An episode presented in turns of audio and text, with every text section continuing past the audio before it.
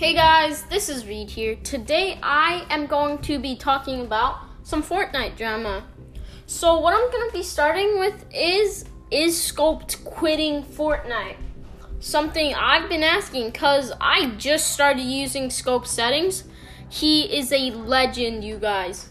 Like honestly, controller's still on top, and if you're on keyboard mouse, you're probably better than me cuz I'm garbage. But like actually, I got left stick edit on now I'm playing Arena. I'm almost in Division 7. Make sure to um, hit me up, Supreme One Mets on Epic. But is he quitting Fortnite? He says he doesn't want to let his fans down. But he just. I don't know. I don't really blame him. Fortnite's been hard to play lately, guys. Like, I don't know. I just haven't had too much fun in a while. I don't know what season you start, but I started season 3, right, guys?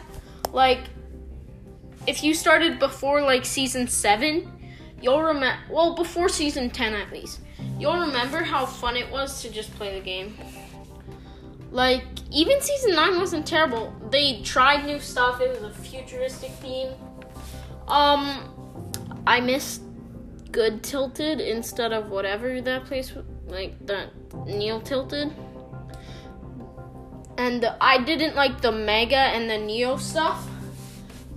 But combat, super good shotgun. They had the pumps in combat back in. That'd be pretty cool. Let me know what your opinion is on um, everything going on. But yeah, let's go back to Scoped quitting Fortnite.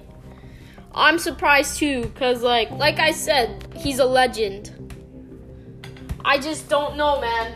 Um, yeah this wasn't a great one, chat, but don't worry, we're gonna get way better podcasts. So make sure to follow, and I love you guys.